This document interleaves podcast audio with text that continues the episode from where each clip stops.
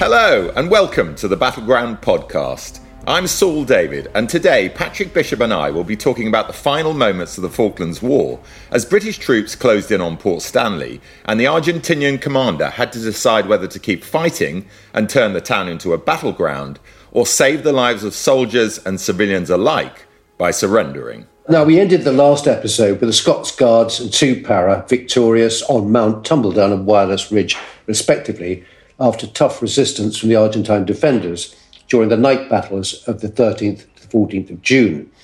What, though, of the civilians in Port Stanley? How were they coping as the gunfire crept ever closer to their homes? We heard before from Leona Roberts, who was then a 10 year old girl living in Port Stanley the sort of last semicircles of hills just mm-hmm. outside Stanley. And it was really through the night, you know, when the fighting was going on, you could see the explosions, you could see the trace of fire, you could hear it all. I mean, that was horrific, actually, knowing what was going on up there and that it was so close and of course, you know, people across the Falklands saw some pretty terrible things. You know, some of my friends were at San Carlos and experienced the landings and, you know, everything that went on out there. Friends also at Fitzroy, you know, that sort of helped out after the attacks on the Galahad and the other landing craft there. Tristram, yeah. You know, they they experienced much more, I guess, direct battle in some ways than, than we did in Stanley.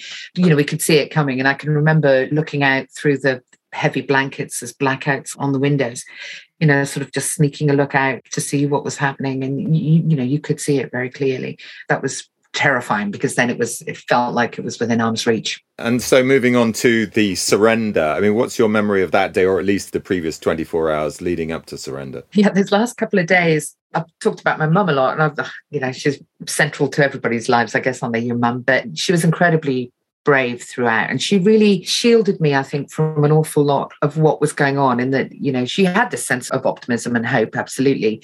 And so she kind of maintained that, which allowed me to feel not half as frightened as I should have, for sure. But one of the moments that, again, will always stay with me was in those last two days, I think it was. You might remember there was a, a thing called a Tiny Tears doll and I had wanted one of these dolls for years. it was just, but my family was just an incredibly ordinary family. My mum literally couldn't afford to buy me one. And, you know, then I think it was two days before the surrender, she took me up to the West Store and she bought me this doll. Now, I was old enough to understand what that meant. She didn't say it, but it was very, very obvious that it was kind of, you know, the next day or so is going to be really bad and that she didn't know if we'd come through it and that she just wanted to make me happy while she could. That scared me absolutely off the scale. I was absolutely petrified because I realized then fully how bad things might get and that we might not come out the other side of it. So it was a lovely thing and it's a very precious possession. But yeah, but that was that was a sort of grim moment for a little girl, I think. And so then, you know, we were hunkered down. We knew that there was very real potential of fighting in the streets in Stanley. The Argentines were pulling back and the, the streets were full. I mean, it, you know, it's really hard to describe it. Well, that was the view from the perspective of Leona Roberts, then just 10. And it's a pretty scary thought, I think, Patrick, that her mum buys her that doll just as the fighting is approaching Stanley because even though she can't afford it because she's worried that they might not come through the battle. I mean, it, it was that concerning for parents to think that their children might not actually make a house to house battle if it came to that. Yeah, no, it must have been terrifying. And it's very interesting to hear it from that perspective. We often overlook how wars seem to those who are powerless, you know, those who are just sitting there waiting for events to pass. You know, the levels of anxiety and stress and everything must be absolutely dreadful. Of course, we think of these poor people in Ukraine at the moment who are enduring that 24 7. So we're now going to hear an adult perspective or a young adult perspective from Graham Bound, who was a Falklander, but he was a journalist on the island. This is what he had to say. Yeah, we had two fears. One was the artillery barrages were getting heavier every night, and the bombing raids were getting closer to us all the time. And of course, that fear was borne out on, I think, the night of the 11th of June when a house was hit in Stanley and three women, civilian women, were killed. So that fear was very real. But we did also worry, and we spoke about it. We were extremely worried that the Argentines would put up a last stand in Stanley and there would be street fighting. and the discipline would break down at that point. and you couldn't help thinking about it and worrying about it. So that was our big fear. The reality was that once they'd been routed from that horseshoe of mountains around the west of Stanley, they knew they were beaten. And I remember it was a snowy morning, I think on would have been the 14th, and going out into the street, and things had got relatively quiet. But this defeated army was pouring back through Stanley, and it was a pathetic sight. You know, there were uh, there were ambulances trying to help them. I remember one soldier being pushed in a wheelbarrow with a leg blown off, and it, it was quite clear that they had given up. And that very, very early that morning, when we were sheltering in the hotel, in fact, I was sleeping on the floor, trying to get some sleep anyway, and the door opened, and this chap who was Menendez's chief of staff, really, a fellow called uh, Bloomer Reeve, who was an Air Force officer who had lived and worked in the Falklands before 1982 and therefore knew us and was himself torn two ways, a very interesting fellow. He came in and said, I've come to collect my men because he had staff officers in one end of the hotel. And he said, I'm leaving now. And we didn't have any power, it was dark. And he said, le- We're leaving now. We're going out to the east. And to avoid street fighting in Stanley. And in three hours, you will be free. This was an Argentine officer saying that to us, very senior Argentine officer. And he was absolutely right. Things did become very nasty again for the next 24 hours because the Argentines were within the town and they were at that stage rebelling and they were losing their discipline and they were torching buildings. And the British troops had advanced to a point where they were told to halt and wait.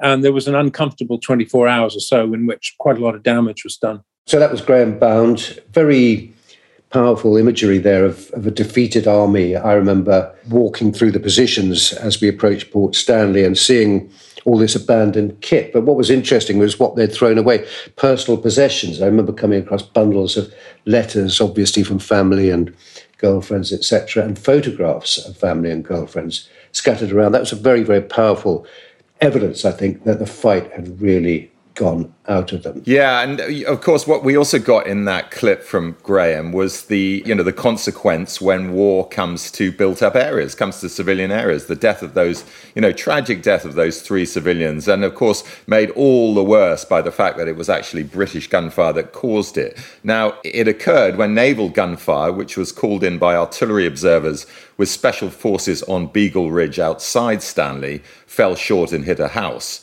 One of those forward observers was Steve Hoyland of 148 Commando Battery, who had earlier taken part in the battle for Fanning Head and various other actions with the SBS. Looking on Stanley, I'll get the numbers for you, but we, we fired an awful lot of ammunition from a lot of ships, and it was every single night. So the Argentines, and I dare say the civilian population, bless them, but the Argentines were suffering. They knew it was you know, the end game, if you like, but there was no respite from them. And it didn't matter where they were by that stage because Stanley's right on the coast. The ships can reach anywhere. So the only danger really towards the end was we couldn't engage the westernmost targets because we'd be firing directly towards our own forces coming from the west. So the targets towards the end, we had to, to move towards the airfield end of Stanley, so the eastern end of Stanley, and targets to the south and southwest. Yeah, uh, southeast, beg pardon our own troops were advancing on Stanley from the west. So we had to move accordingly. The 4 5 gun has a low flat trajectory. Mm-hmm. So accordingly, on the ground, its beaten zone is that much longer. So with artillery and mortars, you can effectively use a, an artillery gun as a howitzer, which will fire in a high angle and come down, and the actual uh, error probability is small, like a circle. Whereas the naval gun it's a single charge, so you can't reduce the charge at all. It's always firing on charge super, so you're always going to get the maximum beaten zone on the ground. So therefore, you've got to move your targets further away from your own troops. Wasn't an issue at that stage because the 105s from 29 Commando were there. They're supporting all the guys doing the final attack, so we can engage targets elsewhere to make sure nobody else interferes or they're not reinforced from elsewhere. Mm-hmm. So the utility still lasted until the end. When we are on Beagle Ridge, we did see some Argentine aircraft. They were coming from the west. We radioed in as an air raid in red. I think there were four Mirages. I beg your pardon, came over from the east. They flew to the west towards the fleet. I don't know if we were the, the first people to warn the fleet of it or not, But um, about 15 minutes later, something like that, one of them flew back. I don't know what happened to the other three, but we were all hoping that, you know, we, would scored. So, yeah, there was some value in us being there because we gave eyes over Stanley to the rest of the fleet that weren't necessarily available to the guys off to the west because they're looking at Stanley's a long, low town. It's a linear town along an estuary. So as they're looking at it along the long axis, and we're looking at it from the side, if you like, so we can see much more of it than they can as well. So intervisibility wise, uh, we had more eyes, or we could see more of Stanley than anybody else could. And obviously, we were there covertly, so we're not having to watch out for the enemy as well and give ourselves away by exposing ourselves or anything. Steve, at this time, are you aware of the? Uh, apparently, there was an error made by one of the ships in its gunfire, uh, and it actually uh, killed three civilians in or around Port Stanley. Do you remember that incident or anything about that? I remember the boss was really shook up about it afterwards. I'm not sure it was an error by the ship, to be quite honest. I think it was just, as I'm telling you about, the low flat trajectory and the long beaten zone of, of the, the weapon from memory, and I might be wrong, I can check, but from memory, we were firing somewhere down by the gun position to the west of Stanley. Mm-hmm. So the rounds are actually going over Stanley or over part of Stanley. The nickname of the artillery are the drop shots, as you probably know. So I think on this occasion, it was just unlucky in that one of the rounds landed a, a little bit short. Yeah, and it killed, yeah, it did kill three civilians, including, I think, the vet's wife.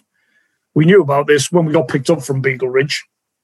We were back on board. The boss he went in his cabin. He was he wasn't inconsolable, but he he was obviously deeply affected by it. We couldn't really console him, but I don't think it was an error by the ship, or it was a an error by the boss. It was just the characteristic of the weapon system. It's not something you can ascribe blame to, I don't think, because the okay. nature of indirect fire is that it's indirect, and therefore it's it's subject to to so many variables, differences in air pressure, the ship is actually moving in 3D. I mean, a gun platform that's moving in 3D is synchronized, fair enough, but it's still firing at a fixed target, you know, 20 miles away or 10 miles away, rather.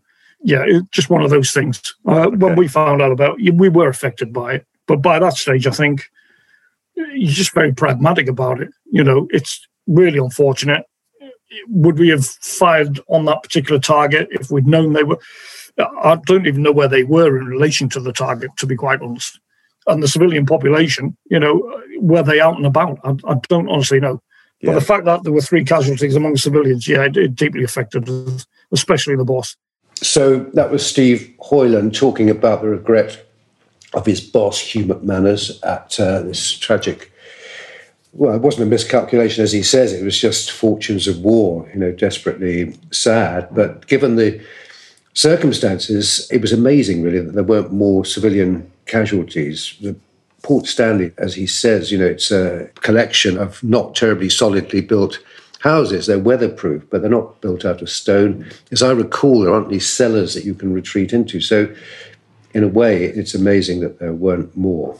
In spite of the tragedy, the end was clearly near by dawn on the 14th of June as word came through to the British military radio net that the Argies are legging it. They're running everywhere. Looking down from Wireless Ridge, David Chaundler, commanding 2 Para, could see that the approach to Port Stanley was there for the taking. When Brigadier Julian Thompson arrived by helicopter soon after, he approved an immediate advance over Moody Brook to secure the opposite hillside. The Argentinians, meanwhile, were unsure what to do. We were all very nervous after all we'd lived through, said a young private of the 3rd Infantry Regiment. Our platoon commander told us to take up positions in the houses. Don't be afraid of anyone, he said. Go into the house, and if a kelper, that's what the um, Falklanders were known as, resists, shoot him. But of course, in reality, the men did nothing of the kind. So, as they straggled back through Port Stanley, the private described how young conscripts broke down and cried and they saw depots stashed with food and clothes, which had never got to us. Nigel Ely, who was then a private in 2 Para, was among the first soldiers to reach the outskirts of Stanley. We all ran off down towards Moody Brook, along with elements of A Company, and we got down to Moody Brook, and there was this Argentine helicopter, Huey pilot crew there. They landed this helicopter, and they were they surrendered. And it was like, oh no, we don't want that. The prize is Stanley. so we went into Stanley, and there were a few dead bodies on the road there, and we were still cautious going in.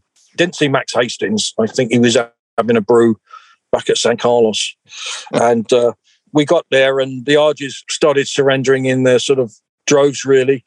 We got as far as the obelisk of the governor's house, and we thought we'd better not go any further because there were thousands of Argentinians. You just, you know, you just don't know what they're going to do. And there was only a few of us, really, just literally a few, probably about 50 of us. The rest of the battalion were coming up pretty quick. But, you know, there's not a lot you can do with thousands and thousands of angry prisoners. I know, I guess they were hungry. So we stopped at Governor House, and then um, one of the guys got a two para flag out and a Union flag, and we raised it and that was two para raised the flag over Governor's House. That picture you see of the Royal Marines is a stage picture, happened a day later. You know that famous picture of them outside the, a bit like the raising of the flag. Is it Iwo Jima? Um, Iwo Jima, yeah. Iwo Jima, you know, staged. Yeah. Um, but, but the Royal Marines have always had a better PR team than the Paras. well, that was Nigel Ely. And despite his comments about not seeing Max Hastings, in reality, the Evening Standard war correspondent was the first man from the task force into Stanley proper. He wrote in his dispatch at the time the battalion's officers had advanced perhaps 200 yards beyond their halting place when a new signal was brought to the colonel's attention. No British soldier was to advance beyond the racecourse pending negotiations. They clattered onto the little wooden grandstand and sat down, still draped in weapons and machine guns, to the cheer of one of their number as he clambered onto the roof and, after some technical difficulties, tore down the Argentine flag and raised that of two para. Now, Hastings himself continued on down the road past some Blues and Royals scimitar armoured cars, where he left his camouflage jacket and webbing and carried on into the town. Close to Government House, he walked past a group of armed Argentinian soldiers and gave them a brisk good morning. They stared but did nothing.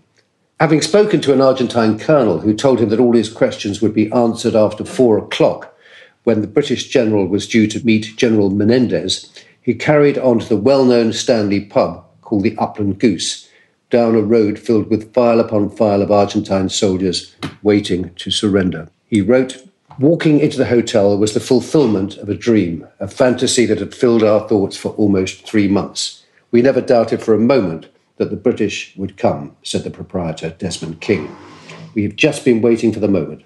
It was, remembered Hastings, like liberating an English suburban golf club. Now, I remember the Upland Goose did indeed crowd into our thoughts quite a lot because it was a bit like Ice Cold in Alex. You know, there was this talk that when we get to, when we get to the upland goose, when we get to the upland goose, we could taste that first pint when it was poured. And uh, of course, Max was the first one to experience. We were very closely behind him. You know, we would be turned up about half an hour later. But the um, deed was done. It was Max who liberated Port Stanley in inverted commas and something that will always be remembered and will always be an object of a little bit of regret, I think, on our parts that we weren't just a little bit quicker off the mark. But there you are. Before we move on with the story, Patrick, I have to ask you: inevitably, was there a little bit of jealousy among the other war correspondents that Max had stolen the limelight at this crucial moment? There was, but I've got to say that in military terms, you know, Julian Thompson was the man of the match, and in media terms, Max was the man of the match. Some of our number weren't really ready to admit that, but Max just called it right from the beginning because we were operating very much in the parameters of the time. So I've got to say, most of us were kind of on the left of the spectrum. We didn't like Mrs. Thatcher. We were a bit sort of suspicious of the military. All that changed later, which I'll be saying something about later on. But but Max understood this is not a war where you start questioning the motivations or the behaviour or the justice of the war or anything like that. You're in there. You're a propagandist. You're there to support our boys. And he did it brilliantly. Of course, he had a great understanding of the military because he was already an established military historian. The senior officers were delighted to have him there. He was, you know, a much sought after guest at the various battalion commanders' tables. Uh, they were very nice to us as well, but, you know, he, he was already a bit of a celebrity. And he absolutely made the most of it. He seized every chance he got. He pulled every string he could. And so he did actually consistently outperform the rest of us. I'm pleased to say I, I like Max. I think he's a great historian. And he was a great companion, actually. He was terrific fun. When spirits were low, he was always there to sort of make a, a, a joke or, you know, he has quite, he's got quite a good sort of surreal sense of humour. Okay, ge- generous comments, Patrick. It's very good to hear. So, taking the story on, a couple of hours after Max had walked into the Uplands Goose, having responded to British pleas on the medical radio circuit for the Argentines to surrender and avoid unnecessary bloodshed, General Menendez met a British delegation led by Lieutenant Colonel Mike Rose of the SAS at Government House. Now, during this, the British government were monitoring the talks by portable satellite communication link, and as they were doing that, Menendez agreed to surrender all Argentine forces on the island. This was formalised when Major General Jeremy Moore flew in to countersign the surrender document. And so, 82 days after the invasion of the Falkland Islands had begun, the war was finally over. The news was announced to the House of Commons by the Prime Minister Margaret Thatcher at 10:15 p.m. that day when she told the House that in the course of the day our forces reached the outskirts of Port Stanley. Large numbers of Argentine soldiers threw down their weapons. They are reported to be flying white flags over Port Stanley. This produced, of course, cheering from both sides of the political divide, which was proof, I think, that the House was united in its relief and joy. Michael Foot, the Labour leader, was unstinting in his praise. I can well understand the anxieties and pressures that must have been upon her during these weeks, he said, and I can understand that at this moment those pressures and anxieties may be relieved, and I congratulate her. So, back in the Falklands, the rest of the land force tramped the last few miles into Port Stanley. We almost ran into Stanley, Hugh Pike told his family, down the moorland to be greeted with scenes of destruction, chaos, shambles. It is such a merciful relief that it now seems to be over. I'm so terribly sad about the people we lost. The Duke of Wellington was indeed right about the melancholy nature of victory. Now, Nigel Ely of Two Para remembered his first encounter with the liberated Falkland Islanders. C Company were, were, were given the, the doctor's garden to live in, back and front, and his potting shed. So, yeah, we met the doctor, of course, and his wife. They were, oh, they were so grateful. The people were so grateful. And looking back at it 40 years on, you think, look, freedom. Freedom is not free. It has to be paid for, doesn't it? It has to be paid for by blood and treasure. This is what I don't think people get really because now, because we've had our freedom for so long, mm. is that it doesn't take long for tyranny to come in, you know, and to stop your way of life and to just completely say, right, you can't go out the house. You can't do this, you can't do that. And if you do, you're dead we take our freedom so much more for granted. Well, that was Nigel Ely of Two Para giving, I think, a very powerful justification for fighting the war, having personally met the people he had liberated. After the break, we'll hear from two SBS operators who helped to take the surrender on Pebble Island and consider the response of the islanders to their liberation.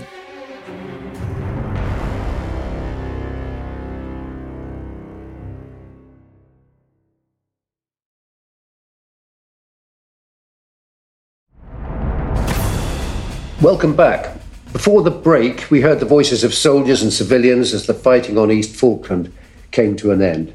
But what about the garrisons on the other islands? The surrender on Pebble Island, for example, was taken by men of the SBS, including Tel and Shiner, who we've heard from before. They were visiting a family on West Falkland when news of the surrender of the main Argentine garrison at Port Stanley reached them. And this is what Tel told us. We knew they'd surrendered and everybody was happy, and the owner said, Well done, guys. And we said, No, well done to you. You can all breathe a sigh of relief now. And the lady of the house knocked up a lovely little meal with some homemade bread and a roll of fag. And the husband, he brought a crate of beer up and said, Well done, I've saved this to the end of the war. So we had a little can of beer and everyone was happy. And the next minute, a helicopter landed. yeah. And our ops officer jumps out, runs in, says, Get out, pick up your kit, we're going. So we were extracting all the teams then. So we were flying in formation, low level, to a an RV where we would all get together as a squadron that was left on the west uh, to then be exfilled back to the ships. And that's when we flew into Pebble Island. So we got in and we were looking out the side, all the helicopters. It was quite good. Was a bit like, you know, riding the Valkyries, all the helicopters going low level across the Falklands. Oh, this is great. We finally flew into this position lots and lots of activity civilians argentinians loads of argentinians and elements of the special boat squadron who got there before us but what i remember more than anything was the um, the argentinian infantrymen were stacking all their fns the 7.62 folding stock weapons into a big pile in the middle and i thought, hey, you know, like there's only about 25, 30 of us. It looks like there's about 200 of them, or maybe less down there. And I said, hey, China, do they actually know they've surrendered? Because if they don't, or they've just given in anyway, and they haven't heard, because their comms were that good, they haven't heard what's going on in Stanley, they could change their mind, and we've had it. Anyway, we landed and uh, subsequently from that, you know, we continued to sort the, the infantry out, the, the Argentinian soldiers. I then had a corporal from an Argentine corporal walk up to me and he presented me with a 66 millimeter light anti-tank weapon, which he'd cocked. And the sergeant major who was there at the time, he said, well, uh, go get rid of it. I said, well, I'll just collapse it. and he said, well, it's no use to us, is it? He's cocked it now. So I got hold of the Argentinian corporal. I said, right, off you go. Walk in front of me, stay about 10 metres in front of me, just in case there's any booby traps. And we'll go and fire it off over there. And all the farmers are out on the little homestead there. And I thought, great. So we marched off and I checked the back blast area and I said, right, you come here, get out of the way. And I fired the anti tank missile off, which was quite refreshing to do. And off it went, whoosh, meh. It got, it got over the hill and hit a sheep. So the farmer wasn't too pleased with me, but we laughed about it later. But yeah, it was just one of those things that happened. And then we got back into the position and I apologised to the farmer. So I didn't see it. It obviously camouflaged out too well, the sheep. Now, I gather there was a, an incident now with the BBC correspondent Brian Hanrahan. What happened there? Shiner, do you want to tell me that bit of the story? I, I just want to uh, just uh, echo what Tel said. When he asked me that question, my quick appreciation on the ground was I looked at the pile of weapons and they must have been six, ten foot high. Oh, God, yeah. Yeah. And I thought, hey, they've surrendered. So I was more relaxed then. okay. And another highlight was of that when we were doing that is that we didn't have PNGs. No, no. And we found two boxes, mm. passive night goggles, sorry, brand new. There must have been 20 sets in each box. And we thought it was Christmas because we didn't have PNGs. Because we were the poor relatives. Yeah. And you can see at night, obviously, with, with the PNG. Yeah, yeah. yeah. What do you call it when it's uh, when you take it? It's war. Um, booty. It's booty. Yeah. yeah. But w- that was legal. Yeah. So we. Uh, and of course, the, the spoils of war. The, yeah, spoils of war. The squadron ended up with forty right. sets of.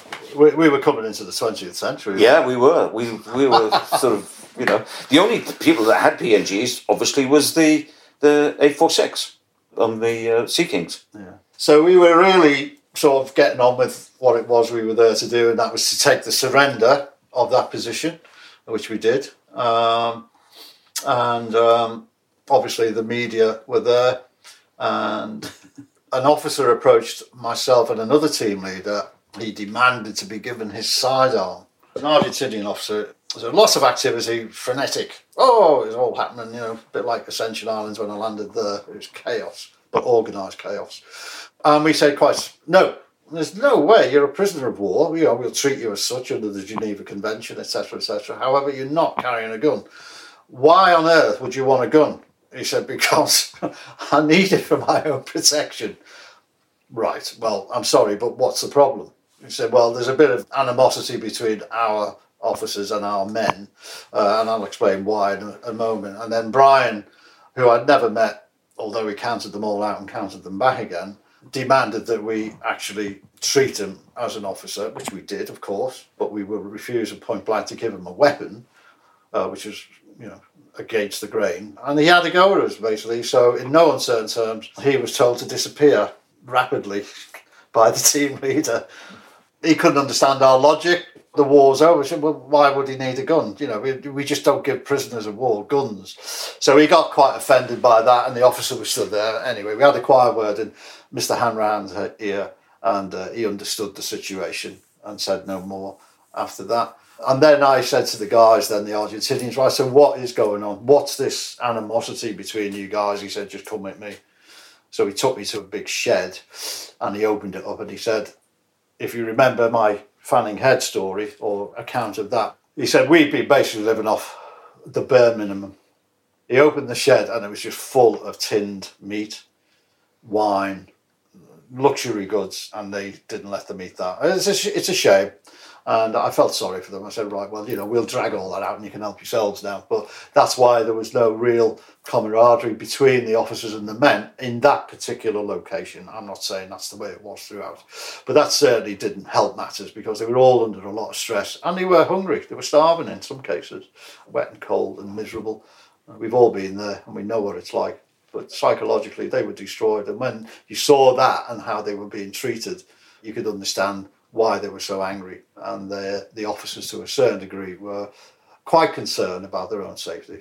Well, that was Tel and Shiner remembering the surrender on Pebble Island. Uh, and he mentioned a number of really interesting things, I thought. The fact that the Argentinians actually had much better kit. We've referred a little bit about this before. And in particular, the fact that the Argentinians had quite a lot of passive night goggles, PNG goggles. and we and we hear at the end of that clip that you know the SBS as a squadron were then properly equipped with this kit and were finally, as I think Tel tells us, brought into the 20th century. Yeah, there's also uh, this mentioned before about the rations. You know, I mean, I think they were unevenly distributed, but we uh, very soon came across cases of wine, these sort of liter bottles of, of very nice red red wine, Argentinian red wine and tins of stew, which we immediately set about eating in much, much better quality than the rations we'd been living on. Yeah, and you begin to realize that this divide between officers and men, again, we've referred to that before in earlier episodes, uh, really is going to get to the heart of morale, isn't it, Patrick? You, you know, you mentioned coming down on the ship, this close relationship between the officers in the paras and the Marines and their soldiers. And yet you've got almost the opposite reaction to that in the Argentinian army, where there's no real connection. There, there clearly was a certain amount of disgruntlement and anger at the ordinary troops not being properly looked after, and, and a certain amount of contempt from the officers towards their men. And I think we know through the study of history that that is always a recipe for disaster if there isn't a close bond between those two when you get to the battlefield. Yeah, no, it's absolutely fundamental, and it clearly was very absent there, not perhaps in all units, but but in those sort of conscript units. There's also mentioned there Brian Hanrahan, the late Brian Hanrahan, a great man, very kind of quiet and understated who we'll all always remember that great phrase of his I counted them out and I counted them back in again. His way of getting around the fact that you weren't allowed to mention any sort of details about military numbers or any specifics about operations. Anyway, uh, now we're going to hear the memories of Falkland Island as they got their first view of British soldiers, and we'll start with Graham Bound. Well, a friend and I realized that this no man's land had opened up between roughly the center of Stanley and a stretch up to the west near Government House, a stretch of about a quarter of a mile. And that was empty, there was nobody there. So we thought we would walk up there through it I was taking photographs again. I'd stopped taking photos for a while because it was just too dangerous. But I started taking photographs again, and I thought, well, I'm, I'm, going to take my camera up there. So my friend Peter came with me, and we walked this quarter of a mile or so, and got into the middle of it. I suddenly realised that perhaps this wasn't such a good idea because it was pretty tense. But we carried on walking, and we got up to a point just beyond Government House, and we first of all ran into a couple of Argentine soldiers who'd been uh, hit by shrapnel, I guess, and were dead, but fortunately they'd been covered up. And then a little way on, we ran into the Paras, who were sort of stationary alongside a couple of Scorpion tanks, just waiting for the order to come in. We were all a bit agog, actually. They hadn't seen a civilian for a very quite a long time, not Stanley one anyway. And we had been hearing about uh, British soldiers taking these points, and they'd assumed, in my mind, a slightly sort of mythical image, and there they were before us, looking. I, I don't want to sound jingoistic, but the contrast between them and these poor specimens who'd been pouring through Stanley surrendering was incredible. You know, they were still motivated, they were still looking fit, they were still fed, and they were still looking professional. And so we had, you know, a very, very interesting conversation. They wanted to know what it was like in Stanley. We wanted to know where they'd just come from. And of course, they said they'd come from Mount Longdon. And then we walked on a bit further and we heard somebody shout our names. And it was an old friend called Terry Peck who'd actually got himself out of Stanley and was fighting with Three Para and he was in full battle gear. We couldn't recognize him. He said, It's me, Terry. And so that was a lovely reunion. So that was Graham Bound remembering the moment of liberation. And it's interesting the way he contrasts the sight of unmotivated Argentinian soldiers uh, with the much more professional bearing of British soldiers when they arrived. Yeah, I, I remember seeing dead bodies lying around. You know, they obviously hadn't felt safe enough to sort of drag away and bury. So, a sign that morale was absolutely rock bottom. And when one, did actually come face to face with these very young looking guys, a lot of them were from the interior. They've got a very, a very distinctive look, sort of flat features, which also they're quite hard to read. So you couldn't just look at you, stare at you. Not they didn't appear to be sort of frightened, but you couldn't really sense from their demeanour what was going on. There seemed to be just kind of ultimately, I suppose, resignation. Uh, but also nice uh, to hear of his reunion with Terry Peck, who was, I think I'm right in saying, the island's policeman. Maybe he was the, I there were any other policemen, but he, I think Terry Peck represented the, the police force there. And he, early on in the conflict, yomped off into the hills, hoping to meet up with the Brits, which he had indeed done and had, since done sterling service assisting the Paras with all his local knowledge. But um, we're now going to hear again from Leona Roberts.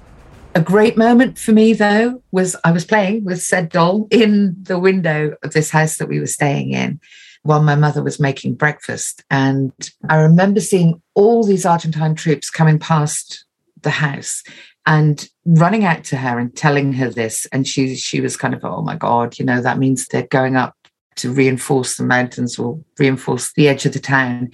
And I said to her, no, they're going the wrong way. You know, they're coming back. And she was out to the front window. And, you know, there was this huge sense of relief almost because it was really evident they were going the wrong way, that, that it was just about done.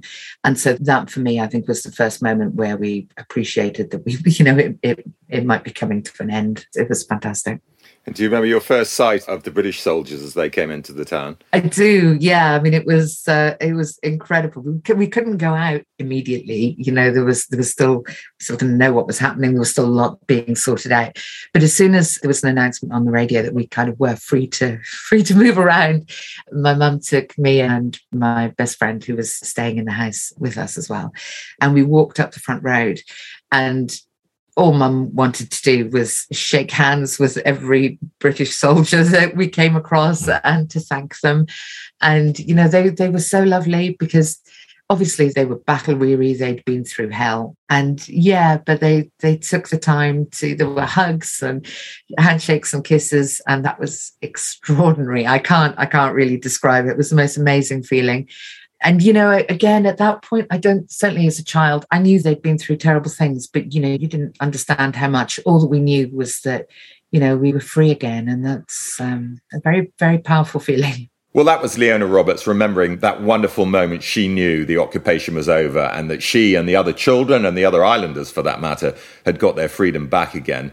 Patrick, you've referred to a couple of things that you remember that day. Anything else that struck you? Yes, well, I just want to take it back a wee bit to the moment when we heard that the surrender was a real thing. I was standing next to Nick Vaux, the CEO of 4-2 Commando, on a hill looking down on Stanley when we first saw those white flags. What I do remember very clearly was this enormous sense of relief. I think you don't, when you're, you've been living in this sort of state of tension for quite a while, when it suddenly you realize that it's, you don't have to worry anymore, there, there's a sort of fantastic moment of of release, the tension all evaporates. The next thing, really, of course, was going into Port Stanley. This place had been so near and yet so far, and then we are actually walking down the street into Port Stanley. I was by this stage caught up with Julian Thompson, so I was just behind him. Uh, we got to the Upland Goose, the famous Upland Goose. The first thing you got to do is try and find a room. Your thoughts turned to maybe having a bath, but all the hot water had already gone. But rapidly, of course, you have to start thinking about, well, now I can really start doing my job because up until then, we'd all been operating under censorship. Everything we wrote was heavily constrained by the need for security, which we all recognized and were quite happy to, to fall in line with. But this was the first time you could actually write an unfettered report about what you'd seen and what you'd done. So I sat down and began writing, writing because uh, I'd brought a little portable typewriter along with me at the beginning, but that had long ago disappeared, either razzed or proffed, as the soldiers would say, by someone who thought it might have some value or just left somewhere and never picked up. I don't really remember. So th- there's about 30 of us. We all, we're all now camped in the Upland Goose. We will start sitting down, writing away. And Now, of course, this is a great opportunity for everyone. Everyone knows they can make their name in these circumstances. Already it's clear that there are winners and losers in this. Max Hastings is the biggest winner, but some other people have already done extremely well. Robert Fox of the BBC has become a household name almost for his dispatch going ashore with the Paras uh, on day one, or D Day. Uh, Brian Hanrahan, we've mentioned Kim Sabido, we've mentioned. Worth saying here, actually, of course, that this was a very old fashioned war in many ways, but also in terms of media coverage. This was just before the beginning of satellite phones. So they were able to, the Ministry of Defense was able to impose quite a lot of restrictions on us without uh, us being able to evade them. Not that we actually wanted to, but uh, with the advent of satellite phones, this all became tremendously difficult. There would never be another media war like that where there was so much control was able to be exercised.